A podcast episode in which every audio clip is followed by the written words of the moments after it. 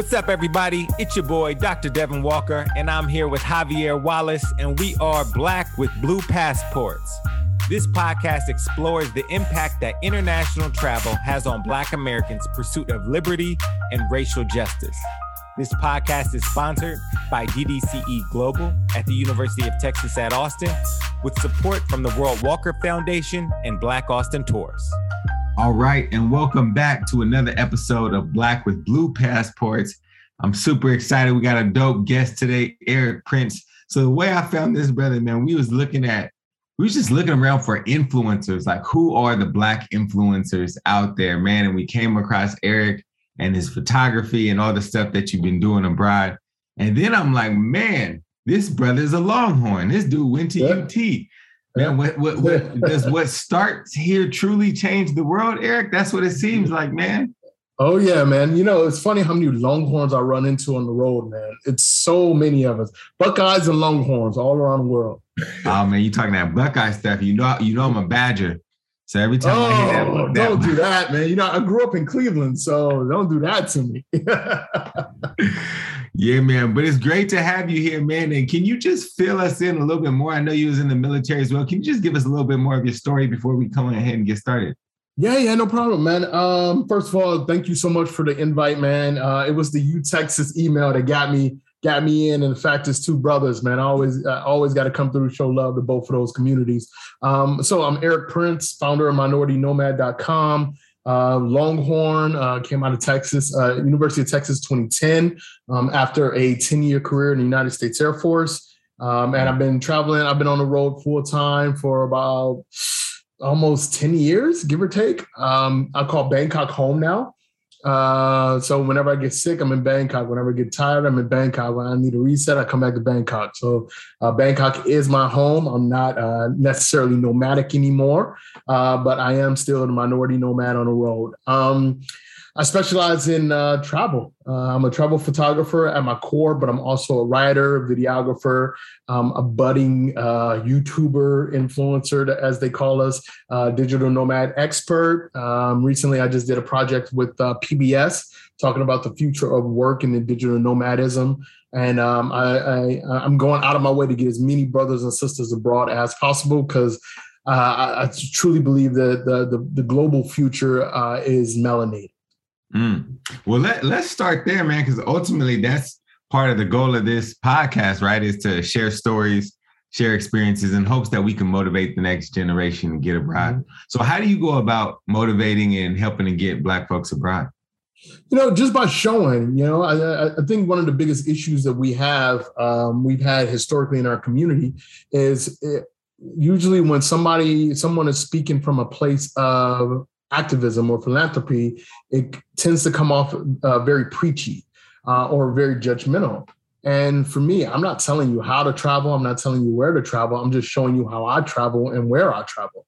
Um, and if you happen to move the way I move, then you, you can ride with me. But um, if you don't, I can put you in in in, in place with somebody else, uh, somebody else's content that that might better suit you and and your interests and your taste. Um, one of the things that happens is I get emails and DMs every single day from dozens and hundreds of people saying, Hey, I'm going to Portugal. Where should I go? Or, Hey, I'm coming to Bangkok. What should I eat? Or, I'm going to Jamaica. What should I do? And I'm like, Yo, I don't, I don't know you. like, I don't know you. So uh, you got to give me a little more detail. And hopefully, what I'm doing is, and a, a, good, uh, it's around 40% of my audience is, is African American, Canadian American, British, uh, British Black right? Mm. Um, and the, the, I want these communities to be better travelers, right? I, I don't think it's good enough for us to be good travelers because we already start at a disadvantage given the uh, global white supremacy. We already start a little behind the eight ball when it comes to our the perspective of us as travelers. So I think we have to be great travelers. If you go to Dubai and you don't know anything, it's a problem when you come home. You need to be able to come back and tell a story about that community, about those people. You need to be able to take those opportunities that we have in Dominican Republic, in Cuba, in Chile, in Thailand, in Sri Lanka, in India to tell our story. what it's like to be African American from Detroit, from Cleveland, from the Bronx, from Miami Beach. Like you need to be able to tell those stories because what travel really is, especially for us people of color, it's a cultural exchange. It's figuring out what similarities we have and what difference we have, as well as how we can solve some of the similar problems that we have as humans. And for me, I think that's the core of what I'm trying to do. I'm trying to make as many African Americans, Latinos, people of color better travelers because we're kind of behind the eight ball when it comes to information, when it comes to travel information. Okay. So, what makes a great traveler for you is what you're saying a storyteller, a connector, a communicator, somebody who's able to, to build across these uh, different cultural lines? Yeah, well, not necessarily a storyteller because that, that that's a gift. Um, I, I more so a a cultural relativist. You know, somebody who can look at another culture um, and not from a space of superiority and judgment, but from a space of understanding and education. I want to know why you cook this food this way. I want to know why you all think this way. I want to know why your religion is this way. Um, the other day, a week ago, I was in Phuket, Thailand, and I went to their vegetarian festival, which is a Chinese ceremony they have in Phuket Island, where they pierce uh, their their cheeks with these long needles. Um, they fluctuate themselves. Um, they they put themselves in positions of torture so they can receive the sins of the community and bring good luck to their community we don't we have nothing like that in our culture. We have nothing like that where people are physically harming themselves on purpose for the benefit of the community. We have nothing like that. So to be able to come here and experience that and talk to people and ask them why you feel so connected to your community to the point where you have to abuse yourself for their benefit it opens your eyes and and your mind to a different way of doing things, a different way of seeing things. So I think it comes down to really being open. A great traveler is somebody who's open to different cultures and open to learning about those cultures. Mm-hmm. Hey, you know, uh, first, Eric, I gotta, I had to mute myself for a while because I, I started to laugh, uh, yeah. laugh in relation to what you were saying about the DMs on the daily basis about what to do. I, I lived in Panama for about my dad is hmm. from the Republic of Panama. I lived in Panama for about six years nonstop and actually had a Afro Latino, Afro Latinx travel there. And you know, I was like the Panama person. So yes. you, I would like randomly every day get these random requests about what to do, what to see, what to eat. And mm-hmm. you know, so like how do you respond? Because part of me is yeah. like, one, do your own research, but then uh, two is like read the posts that I've always been putting out. Mm-hmm. You'll probably find stuff there. But then also, I, I always force myself to think about like the, the, the green book and then the the, the need mm-hmm. sometimes because most of the people who were contacting me were black um african american mostly or black north americans majority mm-hmm. of the time was that need to find or know somebody who had similarities to them that could guide them in the way. So, you know, that would, I, right. it might take me about three days or a week to like work through all that to come back to that, come back to I'm that. the exact same, brother. I'm, you know what? It, it, it, it's frustrating um, because I still, I've been at this almost a decade and I still have to check myself. It's my first response was like, yo, this is basic shit. Like, can I cuss? I don't know. But yeah. like, th- this is basic. How can you not notice that? Oh, what hotel should I stay in? Like, how how how is that? Like, you why are you asking me that? But because it took me years to realize I am an influence. I am an authority figure on this thing. And in our community, there's not that many. So I had to check that. I was like, they are doing their research by reaching out. They are looking for information by reaching out. So it's my job to provide that information, at least the minimal information, which is why I've uh, over the years I've started to shift. Uh, I love jazz, I love cigars, I love whiskey, um, and just so happens a lot of other African American men love these things as well. So if you reach out to me and ask me about those three subjects in pretty much any major city in Europe and Asia, I've got you. I've got that information for you. I know the blues clubs, the jazz scenes. I know the musicians. I know the baristas. I did, I know the the the the um, the the wine experts. Like I know these people because it's what I do personally. And if I can get that information in the hands of more brothers and sisters, then so that's my burden to bear. My uh, godfather, I'm the eldest of 10 children. My godfather is a deacon in uh, Phenix City, Alabama. And I he drove me crazy because I would get upset that I would get in trouble for my siblings' misdoings. And like, why do I always get in trouble for what they did? I had nothing to do with that. And he would always tell me, he said, God gave you broad shoulders so you can carry the weight. And I think that's the burden that we have is those of us who've had the opportunity. And, you know, I was one bad mistake away from prison. You know, mm-hmm. I was just, I just happened to make the right choice at the right time because a lot of people who grew up the same way, literally next door to me, they made a different choice at the same time and they're in prison and I'm out here traveling the world.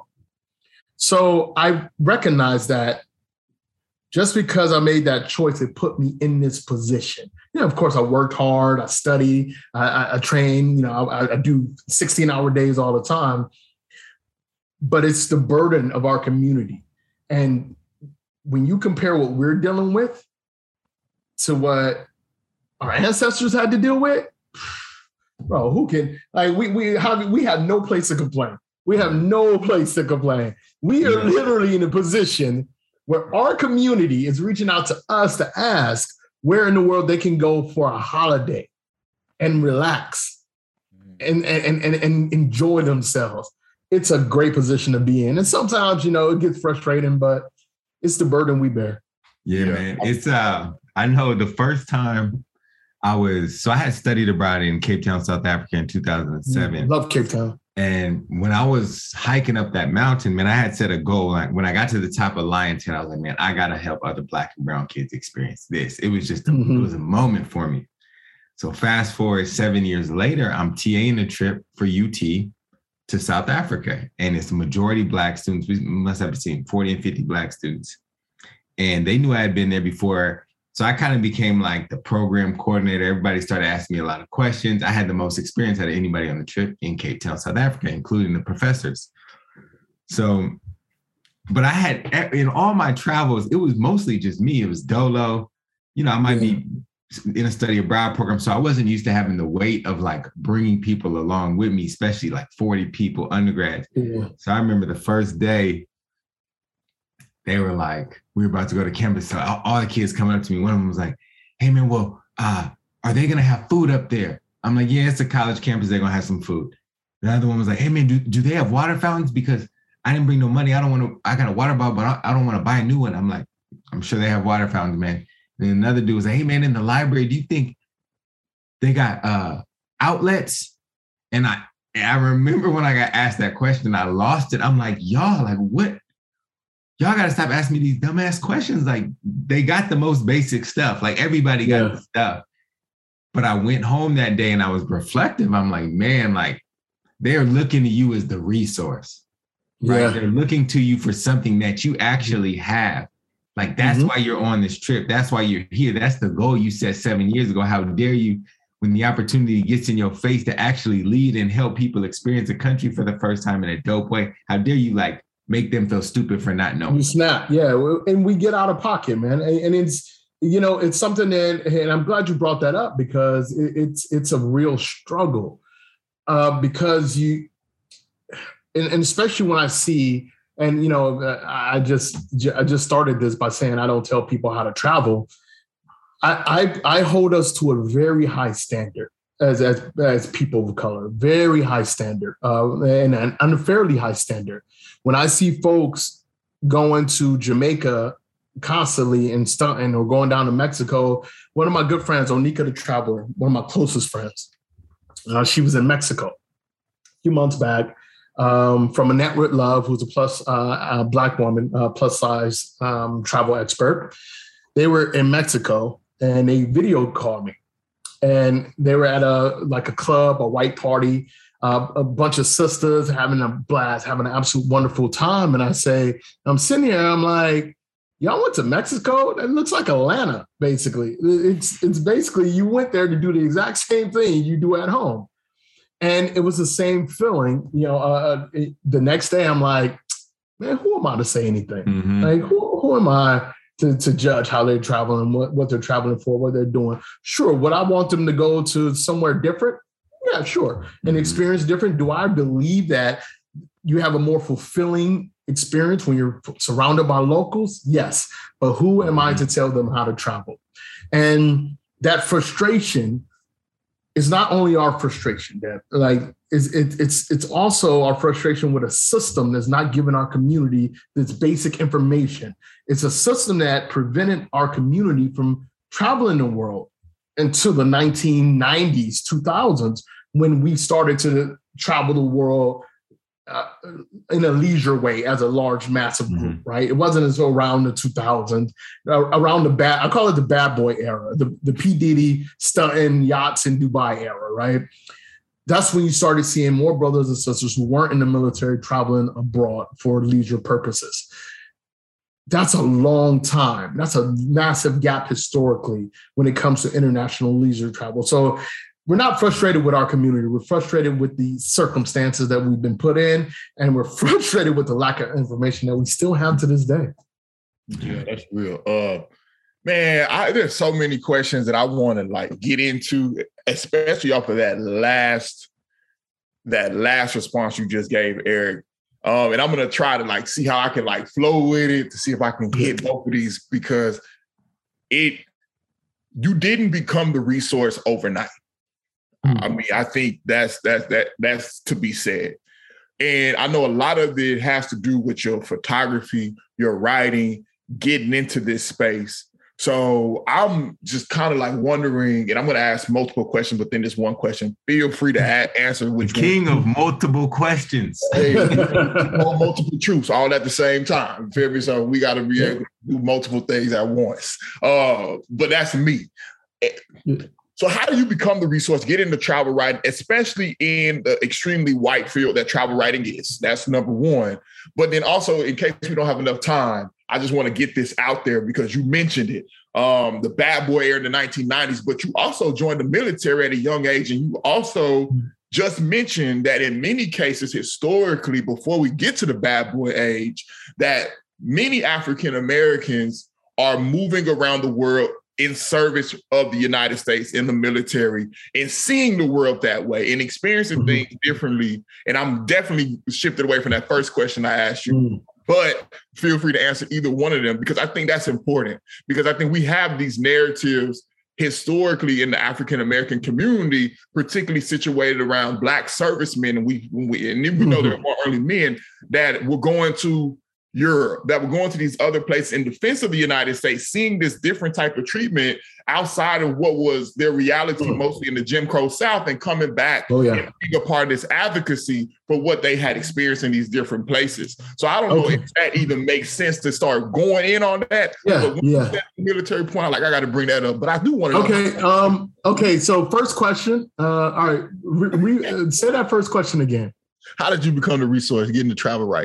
Okay. So I'm gonna hit both of those points, right?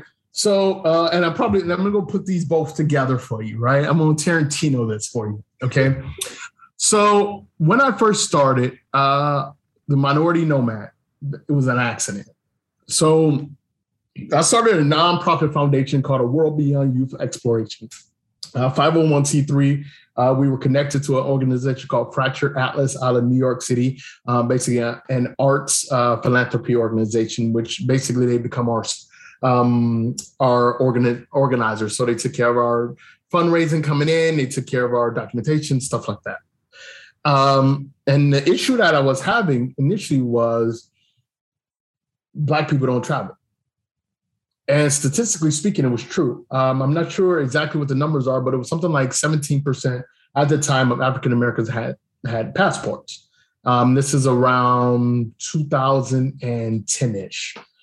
My intention was to teach low-income kids two things that changed my life was photography and travel because I was studying government at UT. I majored in government history and English there.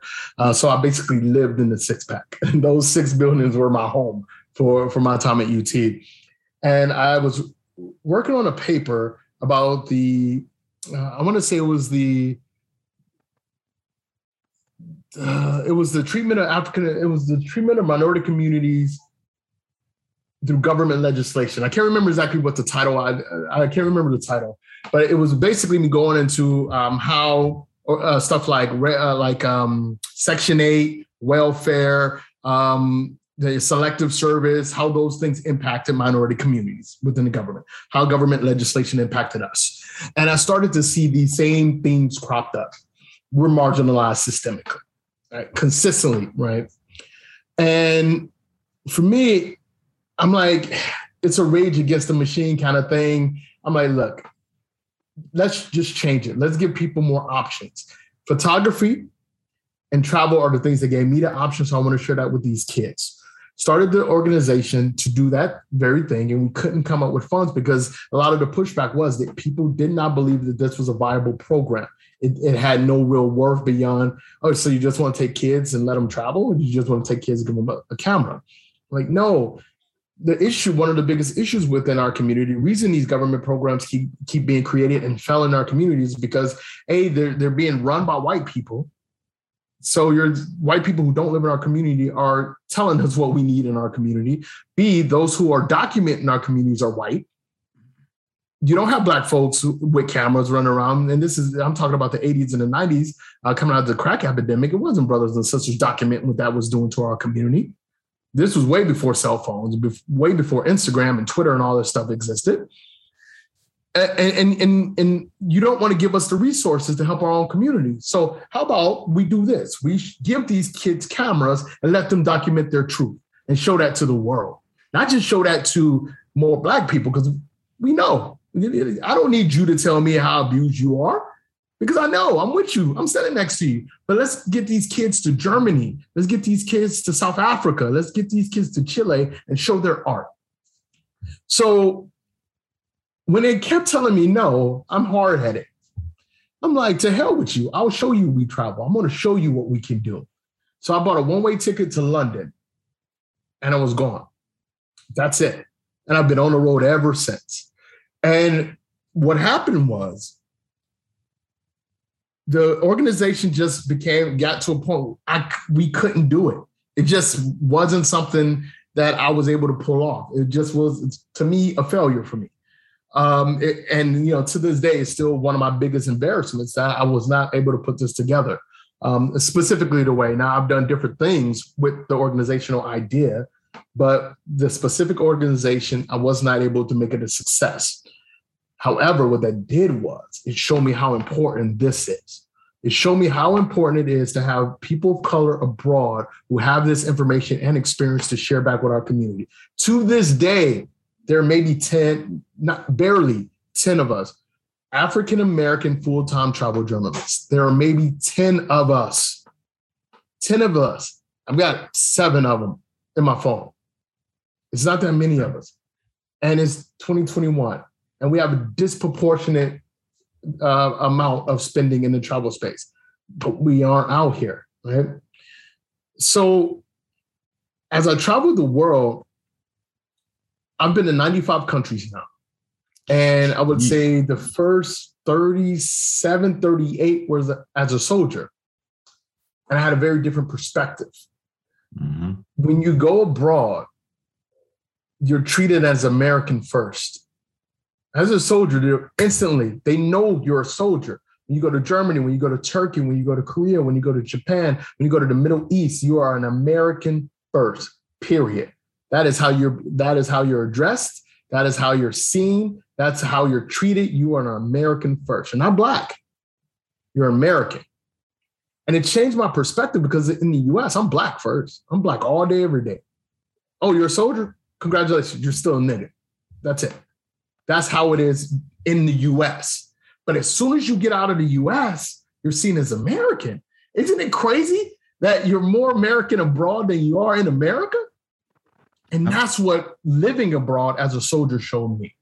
I lived in, I was stationed in Germany, I was in Japan, I was in Korea, and I was all over the Middle East.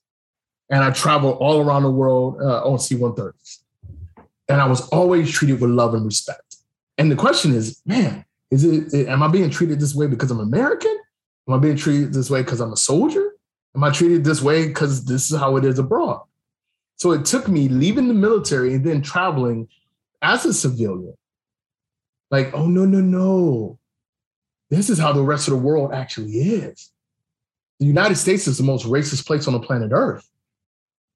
Now, that's not to say that other places don't have racism, because that is absolutely not true. But the United States has a culture of racism. It's not, it, its foundation is built on it the abuse of people of color to this day, to this very day in 2021. And it's like, argue with me, please, somebody, please come and tell me I'm wrong about this. Please show me facts, show me numbers, show me information that shows Eric, you're wrong. There is a place in the world where it's deadlier to be a black man outside of, you know, say African nations where it's uh, homogenous. It doesn't exist. France, Spain, Japan, Korea, Thailand, Cambodia, Chile, Argentina. I am safer than I am in the United States of America. So, you know, how did I become the authority, right? Or an an authority? I came out with an intent. In the military, we always say move with intention. Everything you do has to be intentional. I came out with the intention of showing people, not even African Americans, Latinos, uh, we already know how what we can do, showing people what we can do as a community. Those who doubt that we can travel the world and, and, and we can create this amazing, beautiful photography, wonderful stories, amazing videos. This is who we are. This is what we do. These stories you guys are telling, these are our stories already. These stories of migration, of, of, of culinary excellence, of hard work, drive, determination. This is our story. Go to go to Southern Europe, go to Southern Spain, for example, and, and read about the Moors. Go to Northern Africa. Go to Turkey. Go to all of the motherland and hear our stories. So, you know, for me, I'm literally just telling the stories that we've already had. I'm doing exactly what we always done. When it comes to your second, the second point of your question, it was a revelation. Thank you, United States military. It was. The, I always say the best decision I ever made was joining the military. The second best was leaving. Hmm. Because it opened my eyes. It opened my eyes to what the world is for us and the opportunities that we have out here. Because if you're stuck in Cleveland, if you're stuck in Chicago, if you're stuck, and I only say stuck because there are a lot of people within our communities who are literally stuck. They cannot get out. Yeah. This that's the narrative that they don't want us to have. Like, no, people are systemically stuck in these places.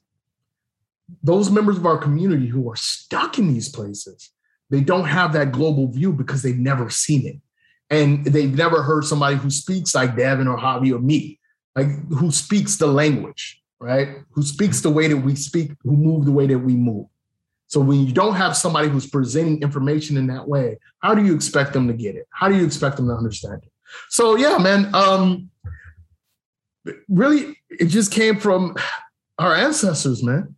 Like both the, the answer to both of your questions comes down to our ancestors, the, the, the people of color who traveled and colonized the world, who've conquered who've created amazing monuments of, of, of, of, of technological achievements and beauty, who've built mosques, have stood the test of time, who've created culinary traditions that have been ripped off from people all around the world.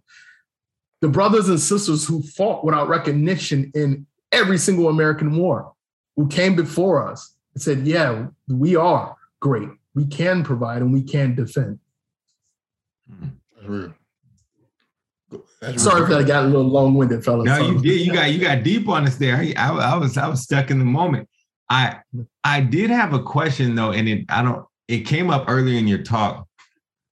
It you were talking about just being a bride. You know, you said you bought that one-way ticket to London, and you've just been out, just been abroad. Mm-hmm. And I know when I was living in Korea, um, you know, it's so homogenous out there. It was mm-hmm. dope. It felt good. I definitely felt everything you're saying about being an American and the elevated privilege I had out there. Hmm. Um, you know, I I felt above the law sometimes out there. Oh yeah. I played the dumb American card when I would have issues with the cops and I knew I would skate free. But you know, after a while of being in a country where everyone is Korean and you're constantly othered as different or something else, and you can't go to these foods you like, and you can't go find, you know, a, a- there are random other Black people that you definitely meet traveling around, but there's not huge communities of them. So you Right. can't necessarily go into spaces and have that same like cultural feeling like, Mm. do you get tired, man? Like, do you ever get over this of just like being on the road, being elsewhere, being not where you from? Nope. Nope. The, that, that's the TLDR of it, man. 28 years. 28 years around brothers and sisters. Like, uh, I'm good. I love us. I, I, I've, I know us. Here's the thing, man. Um, this is something that comes up a lot. And brothers and sisters that come to, here to Thailand, I link up with everybody. If you are black and you message me, you come to Bangkok, I'm going to meet up with you. Right? That's just how it is here, right? For me, um, I, because I think it's so important, right? Um, my thing is, I yo, I'm not going to move to Thailand expecting to build up a, a large black community. I'm like I'm, I moved to Thailand to learn about Thai people and Thai culture and history. Uh, the same thing in Egypt, the same thing in Romania, the same thing in Turkey. Um, if I did like, and, and, and I do, and it, like when I went to South Africa, my God, the stuff that I learned about being African, being black, being color. Yo, quick story. So my girl's South African, black South African. So this is in the bedroom. And my first trip to South Africa, uh, I was on a press trip. It was myself uh, and 13 other travel journalists from around the world. And they were all, none of them were black. I was the only black one there. And we go to South Africa, and I'm in Cape Town. And we went to this restaurant called Gold's. To this day, is one of my favorite restaurants in the world. Um, and it's run by a lady named Mama B, absolute sweetheart. I'm, I've been friends with her for years since the first day we met. And I remember coming out, we had this amazing food. Gold's restaurant uh, in Cape Town, South Africa is one of my favorite restaurants in the world. Have amazing food, and I come out, and the driver is a Zulu brother. And I'm the first one out. And we had this rapport because we were like, it's me, him, and a bunch of white people. like on, on in bed. So we had this natural rapport back and forth, right? And we're talking, we chopped inside, oh brother, how'd you like the food? And I said, oh man, I fucking I loved it. I like bobotie. That's amazing. He's like, oh, you like bobotie? I was like, I love bobotie. It's one of my favorite foods now. He goes, yeah, yeah, that's that's uh color, that's for colors. What? What?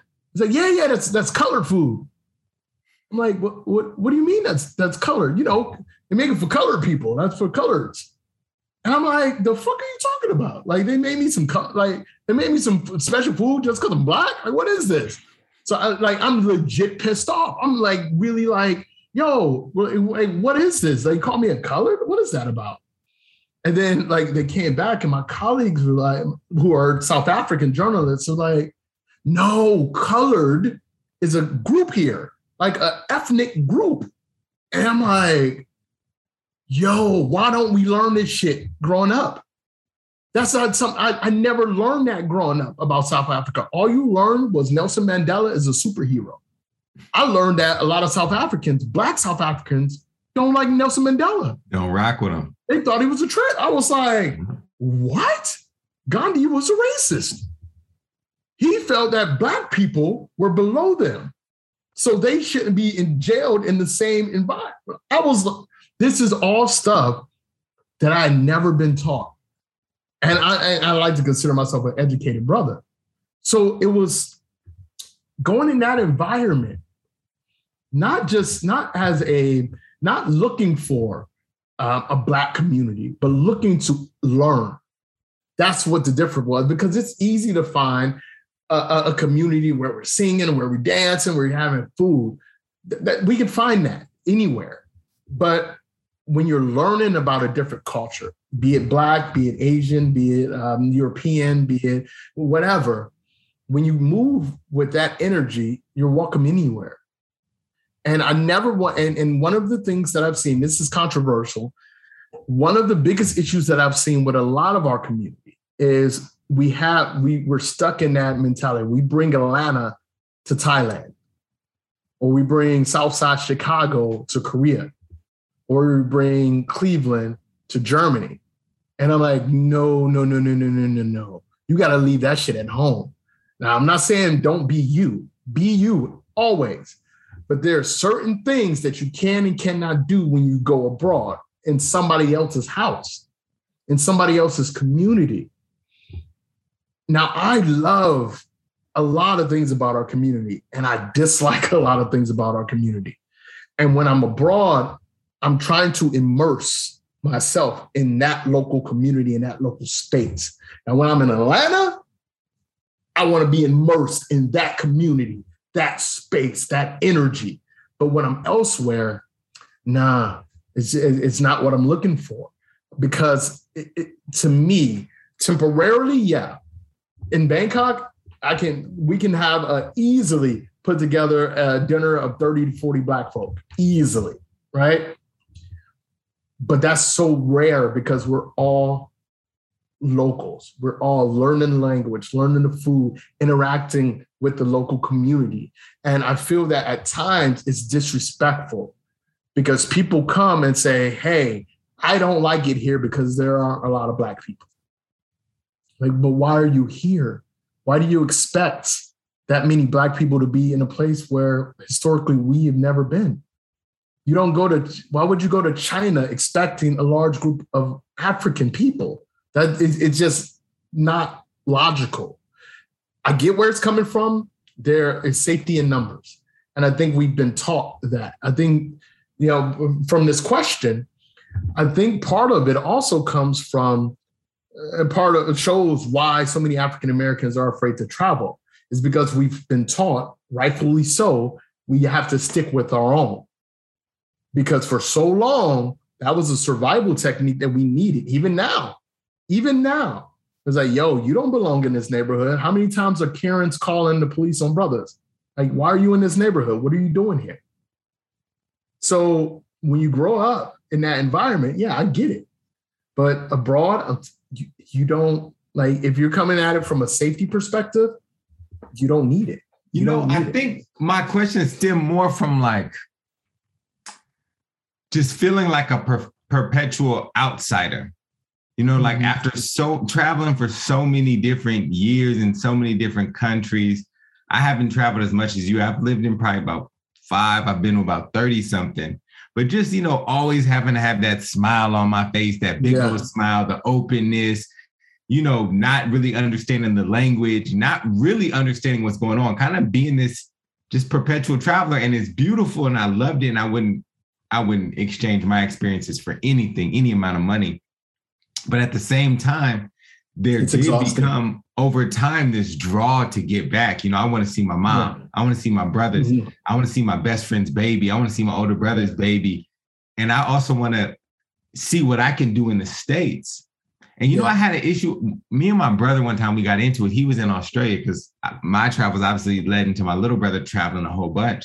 Mm-hmm. And he was talking so much stuff about racism in America. And he was in Australia. And we eventually got into it. I'm like, well, what are you doing about that from Australia? Right. Yeah. Is it, is it, are we not using that privilege that we get by being American and, and the passport and leaving and going and living this privileged life elsewhere? Mm. How does that speak to the challenges that Black Americans are still facing on Ooh, this home? I love land? this question. Ooh, I love this point, man. Ooh, this is fun, man. It's, for me, that's that's always been like the the uh like when I'm traveling, like yeah. oh, it, you know, it's a little bit of both. Ain't nothing just purely amazing. Yeah, you know, I mean, are you you guys are familiar with James Baldwin's work, right? Yes, sir. Um, and one of the things he was saying, he was like, uh, it, he, that was one of the first times he felt human was when mm-hmm. he lived in Paris, and he was free to be a gay black man, free and he had reservations. I don't know if you guys watch uh, I Am Not Your Negro, uh, mm-hmm. narrated by Samuel L. Jackson. It was absolutely fantastic um, reading a representation of his writing in his career and his life. Um, and it was, it was, funny enough, it was actually uh, screened here, and the theater was full of Thai people. It was amazing to see. But it, he he battled that. He fought with that because he came he was in Paris at a time during the civil rights movement. Medgar Evers, uh, Malcolm X, Martin Luther King, these are his close personal friends, you know, and colleagues. So how do you reconcile that, right? Now you have that privilege uh, to be you versus fighting the fight. Mm-hmm. The way, and, and, and, you know, it's funny, I'm, I'm working on a script right now. Um, I wrote a piece years ago called How Travel Can Save Young Black Men and it's still one of my most popular pieces. People reach out to me all the time about it. And my biggest point from that was it gives us this opportunity to figure out who we are, to truly, because our entire lives we're told who we are by our community, by our church, by our, our education system, by our judicial system. We're consistently told who we are when you're abroad, you can figure that out for yourself. You can decide who you want to be, and you can develop the skill set to ch- make change, to truly make change the way that I make change is to get as many of y'all out. Because in my opinion, we're lost. The United States is lost. It's a lost battle. It's it's it's a lost fight. Um, I'm very pessimistic when it comes to the United States because how many times do they have to tell us they don't give a fuck? Like when somebody shows you who they are, you got to believe them, right? The United States is racist. They don't care about us. They don't want us there and, and this is just my perspective. So being able to thrive, not just live, but to thrive abroad as an African American, it's amazing. We have that passport privilege. We have that power, that economic position, that cultural power, that pop culture ability. I'm Obama when I show up. My cousin is Serena Williams. As soon as you show up, you're the cool kid in school. So when you go and somebody tells you, you guys know how the apartheid ended in South Africa? International pressure. Hey, not from the US though. Not from the US, but international pressure. So we have an opportunity. You say, okay, the United States clearly does not give a fuck. The United States government should have brought, been brought before the Human Rights Tribunal a long time ago. A long time ago. If the United Nations had any balls, the United States would have been brought up on charges about the genocide of young black men in America. That's it. But they're focused on Myanmar, they're focused on China, but the United States get, gets a free pass for the abuse that we've been dealing with for generations. Okay, how about we do this? We travel the world and we tell our story. We don't let the United States government tell it, tell what it's like to be Black in America. We tell everybody in Spain, in France, in Romania, in Thailand, in Cambodia, in Australia, in Chile, in Argentina. We tell the world, we show the world what it's like to be Black in America from our own mouths, from our own interactions. And we see, okay, nah, the US is not as great as you guys think it is. It's not as great as you guys think it is. And this is what's really, really happening. So for me, that's that's that balance. And I fully understand what you're saying. I have so many friends who lived abroad. We met abroad and they went home. It was like, look, man, I got to get back to my friends. I got to get back to my family. I want to see my nieces and my nephews. I want to, I want to find a sister Mary. Uh, a lot. I, it's, it's, it's, it's no right or wrong to it, but it's a constant tr- struggle. So anybody who's watching this, who's thinking about coming abroad and who's conscious of what we deal with, get ready for that struggle because it is. It's something you, are going to have to deal with every single day, um, especially if you're still part of the discourse. If you're going to be part of the discourse about what's happening with Black Americans, the the the Trump card that everybody's got is nigga, you ain't here. What you talking about? like, I'm like, yeah, I'm not there, but I still get it. like, yeah. No, that's real. I think what brought me back, man, I was in Korea, man. I was having the time of my life in Korea, to be honest. I mean, oh yeah, the food was amazing. It, you know, you could get a bottle of soda. I was in Busan. I was stationed in Busan. I loved it, man. Yeah, I mean, on the you could drink on the street, so you could go out and turn up for eight eight dollars and be mm-hmm. good. Mm-hmm. Um, it was a very good lifestyle I had out there. And then I was I was FaceTime with my homeboy one time, and he showed me a picture. He zoomed in on a picture of him behind a podium with Michelle Obama. Mm. And I said, "Oh hell no!" Nah. yeah.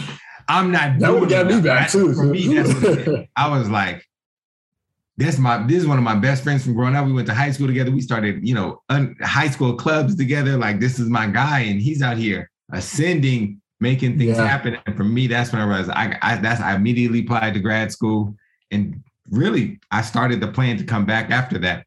Um, but I have a, I have a lot of my friends from Korea who are still out there who are loving it, who are just enjoying the life, and ultimately the freedom. Mm-hmm. To get back to the point, man, the the freedom of just living elsewhere it could be seductive, mm-hmm. man. And um, oh, it's a, it's privilege. You know, um, I didn't understand white people until I moved abroad. Yeah, I really didn't get it. I didn't. You don't understand how seductive, and I empathize. Like, and, and people get mad at me for saying this. I get it. I'm like, oh, okay. This is what it's like to be a middle class white person. Yeah. This is sexy. This is like I live in Bangkok, Thailand, right? Being a middle class man here is like being a hot blonde in the US. Like it, it's effortless. It, life is easy. There's no, there's no issue. There's no problems here. We have no problems. Like I, I have to create shit to be mad about here. I got to make up stuff. Like ah, I got to pay extra twenty five cents for my dinner. Ah, fuck. Like that's the worst thing that happens here. It's like the police stop you occasionally, but it's not because you're black. They're stopping everybody to try to get a payoff. Like it, and then to us, a payoff is a thousand baht, thirty dollars. Like it, it's it, it's I cannot. If you have never lived abroad, you don't understand freedom. I'm sorry, guys. I, I'm sorry to say that. If you've never lived, I think every person of color needs to live abroad at least one year, somewhere, somewhere abroad, because you'll you'll quickly understand freedom of movement as well as the, the what it really is to be American. Like what really is because in the US you're black, you're not American, you're black. But when you're abroad, you're American and what that means, what that means. And you can kind of reconcile those two things. But freedom, whew, that is that is the word of the day. Yeah. Uh I never I know we got to get up out of here soon. I definitely wanted to jump in. Man, I got time, um, man. I give y'all two hours in my calendar, brother. oh, we, we got to make sure the people gonna stay tuned and listen to us now. I mean, yeah. I hopefully they will too. Um, I think you know what we're talking about here really draws up a lot of interesting thoughts for me because my mother is African American, Black American, mm-hmm. Texas. We're we're about we're at this point over about 200 years from time of enslavement mm-hmm. when Texas was a part of Mexico, had been trafficked into that space, um, mm-hmm. historically tied to that one space um, with what is now within the United States of America. Um, and, and I'm saying that because I think when Devin and I were creating this podcast and came up with the name Black with Blue Passports, we were trying to be very intentional about that American piece and that particularly dark blue passport. And like, mm-hmm. what does that mean juxtaposed off of centuries of enslavement and not being a citizen of the country until legally in a limited way until 1868, in a limited way. Um, but then also my father is from the Republic of Panama in Central America. Ah, Afro Latino.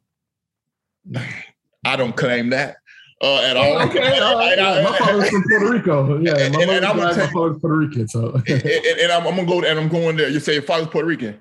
Yeah, my father's from Puerto Rico. Okay, I'm I'm, I'm going there, right? It, and I'm bringing that up intentionally because I, I didn't have this desire more so to let's say like escape the United States or see something beyond my borders more so I wanted to see beyond my borders, but I wanted to go to Panama where my dad was from and connect with that part of who I was.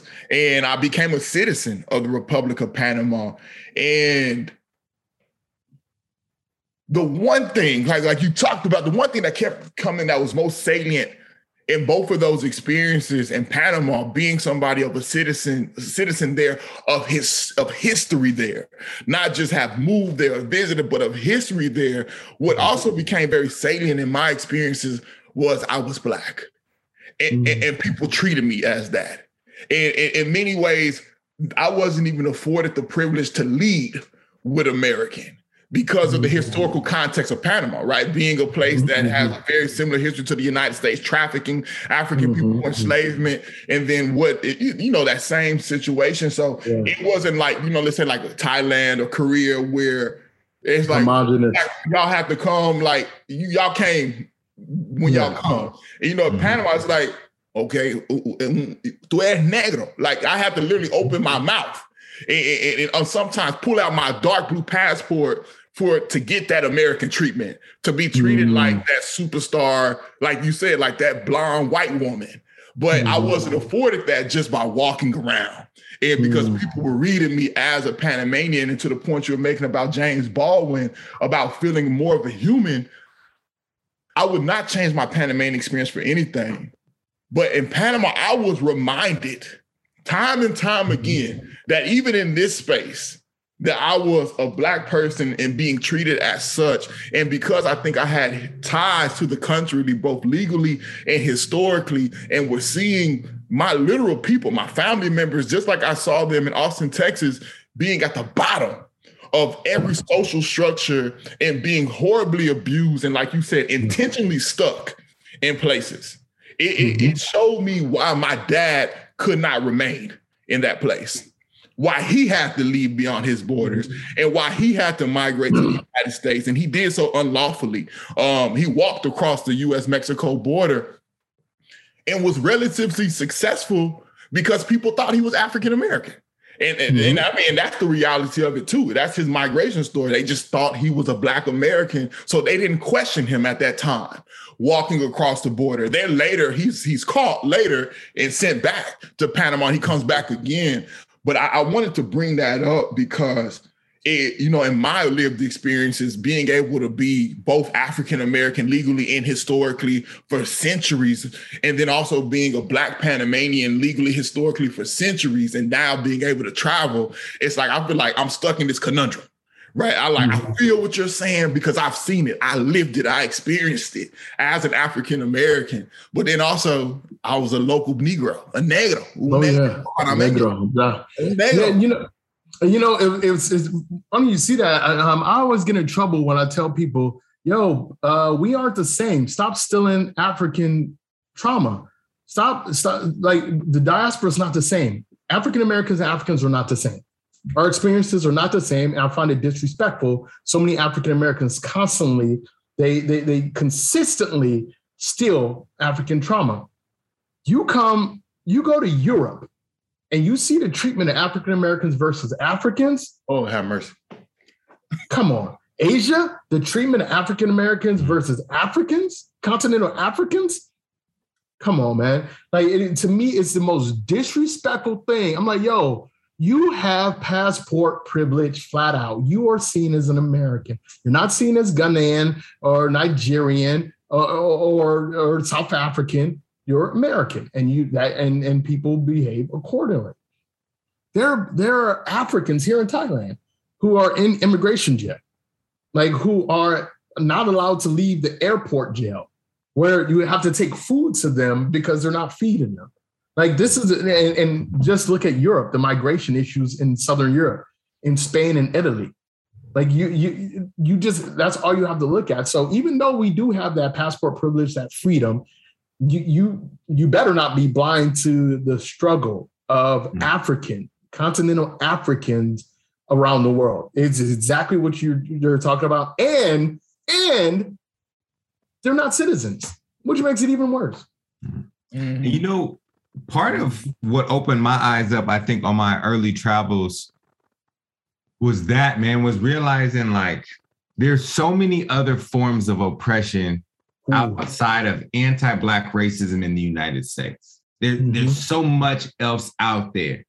And when I started traveling and I started seeing it, whether it was based on gender dynamics or sexuality or culture or ethnic tribe or religion or shit, you know, being forced into the military, whatever, whatever these other issues were, it allowed me to put into a better context the forms of oppression we have here in the United States and realize, like, man, I'm actually not the only one. We're not the only Bro, one you, who are oh my God, navigating trauma and tough situations. And that did a lot for me. Mm-hmm. You know what I'm saying? Because I think growing up in this country and just realizing, your know, people on the, the, the bottom and you don't know anything else really about the rest, yeah. of the world. Only thing you learn is through the white lens about the rest of the world. Mm-hmm. You're like, man, like this is tough out here. But you know, I think when I started traveling and realizing, man, there's all these other forms of oppression, it just mm-hmm. helped me put at into context what I was experiencing and realizing, yeah. like, although it is oppressive and traumatic, and there's a lot, it could be worse. It, it it, there's there's other things out there that are like, yeah. you know what I'm saying, and um, it made me realize, well, what opportunities are here? Yeah. What yeah. things can I take advantage of? Mm-hmm. Mm-hmm. That other places they don't have these opportunities. So when I came back, man, I was a lot more open minded to actually taking advantage of the privileges that I actually do have here in this country. That before yeah. being black and that being my most salient identity in this country, it was almost like a that ain't for me. That that ain't what we do. Right. Yeah. That's for them. But when yep. I came back, I'm like, nah. Because we're taught that. We're, we're taught that.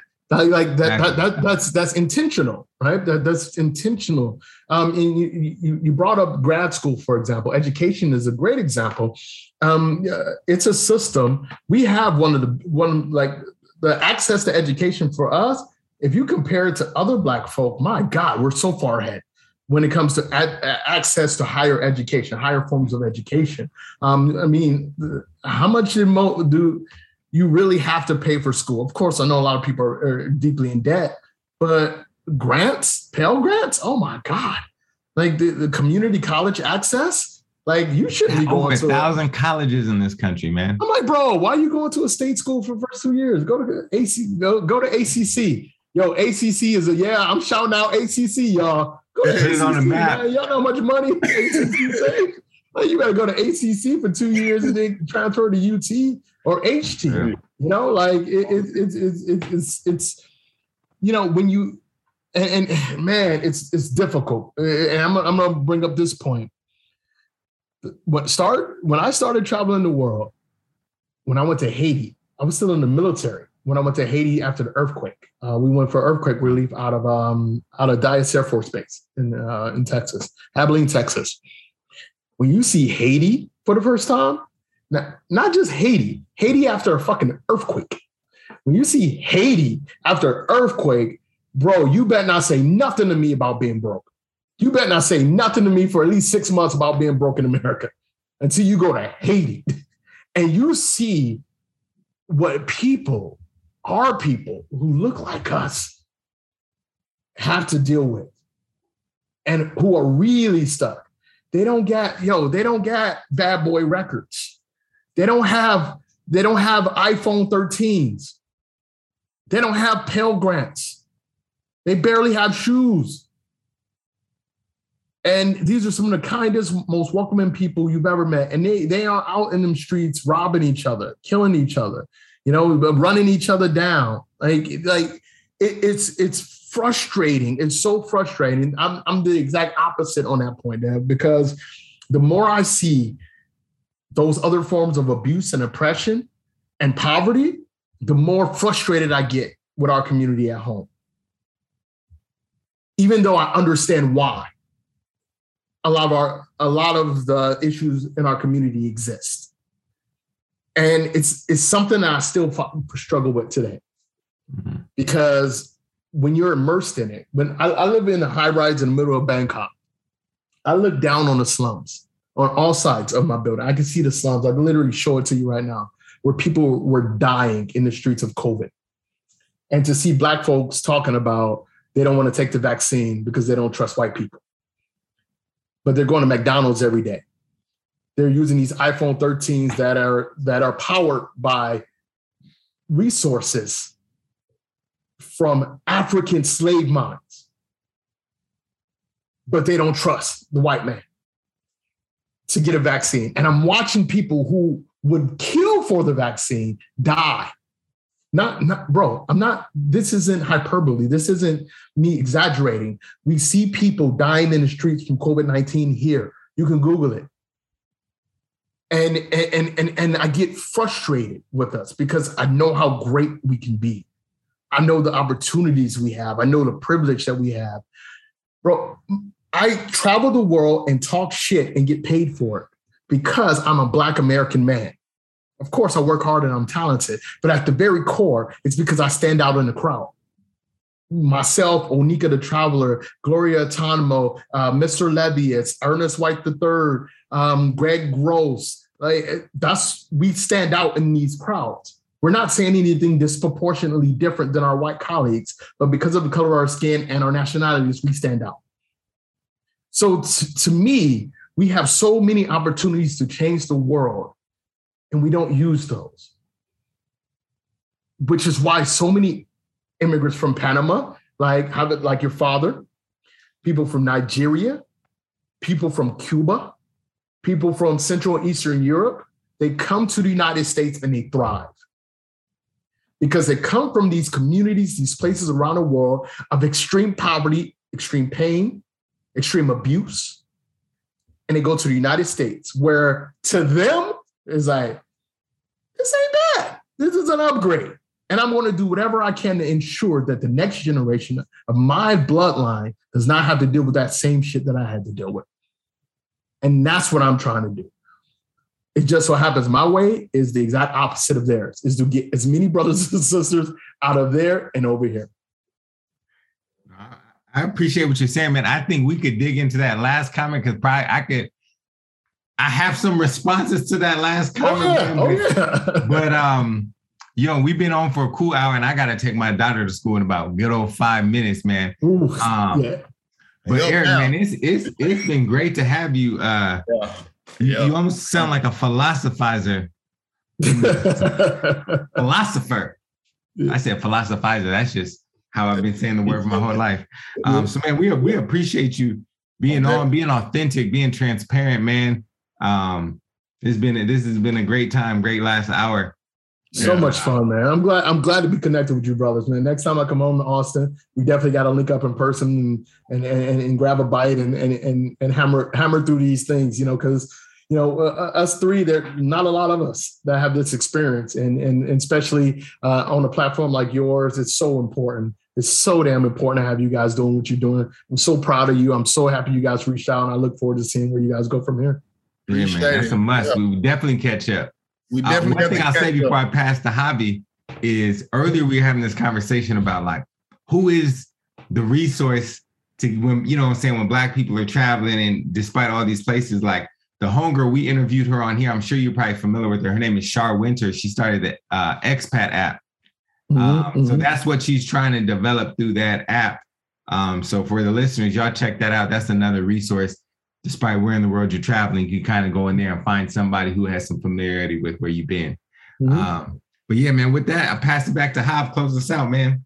Uh, I really don't have any more departing words except really appreciate you, Dr. Prince, for all of the things that you shared with us today. I definitely share what you said with Devin is we have to continue this conversation. So I know I'm looking forward today that you, whenever you come back from Bangkok and enter into Austin, Texas, where you what, what home is for you in the United States, if that is not mm-hmm. too much to add, that we yeah. do pick up um, and continue. But I'm so grateful to have you. You definitely bring a perspective that I don't think we've had yet on this show, on yeah. this podcast, which is going to be great because that's what we're doing is trying to really highlight different voices and show the young people, particularly who are listening to us, is that there are many different ways of being mm-hmm. in the mm-hmm. world and being where you're from and getting out. So definitely appreciate you for all you've done and all your amazing mm-hmm. experiences in life and being able to share that with the world. And like you mentioned, I know you said your hugest embarrassment not being able to get that program off the ground when you tried,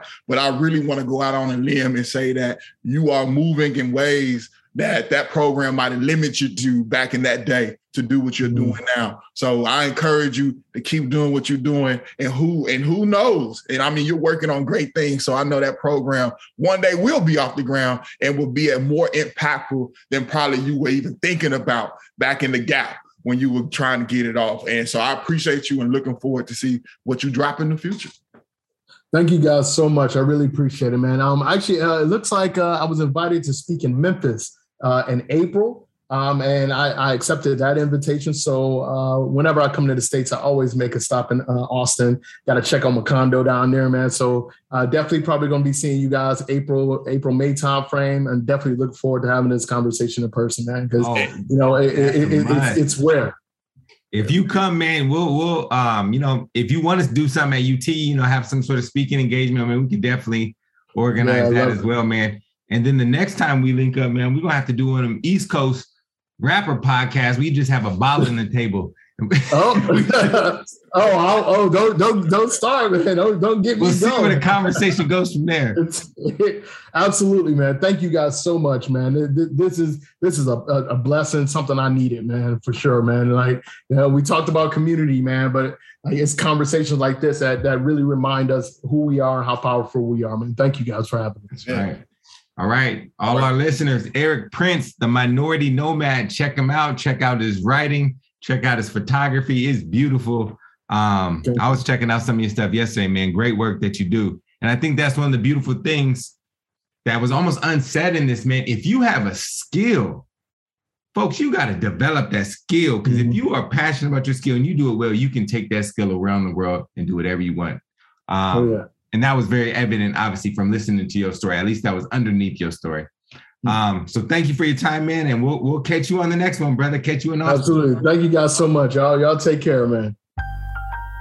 Thank y'all for checking out another episode of Black with Blue Passports with Javier Wallace and Dr. Devin Walker. Make sure y'all follow us and check us out on social media at DDCE Global, World Walker Foundation, Black Austin Tours, Afro Latino Travel, and keep this conversation going. Hey, be safe, y'all, and we'll see y'all next time.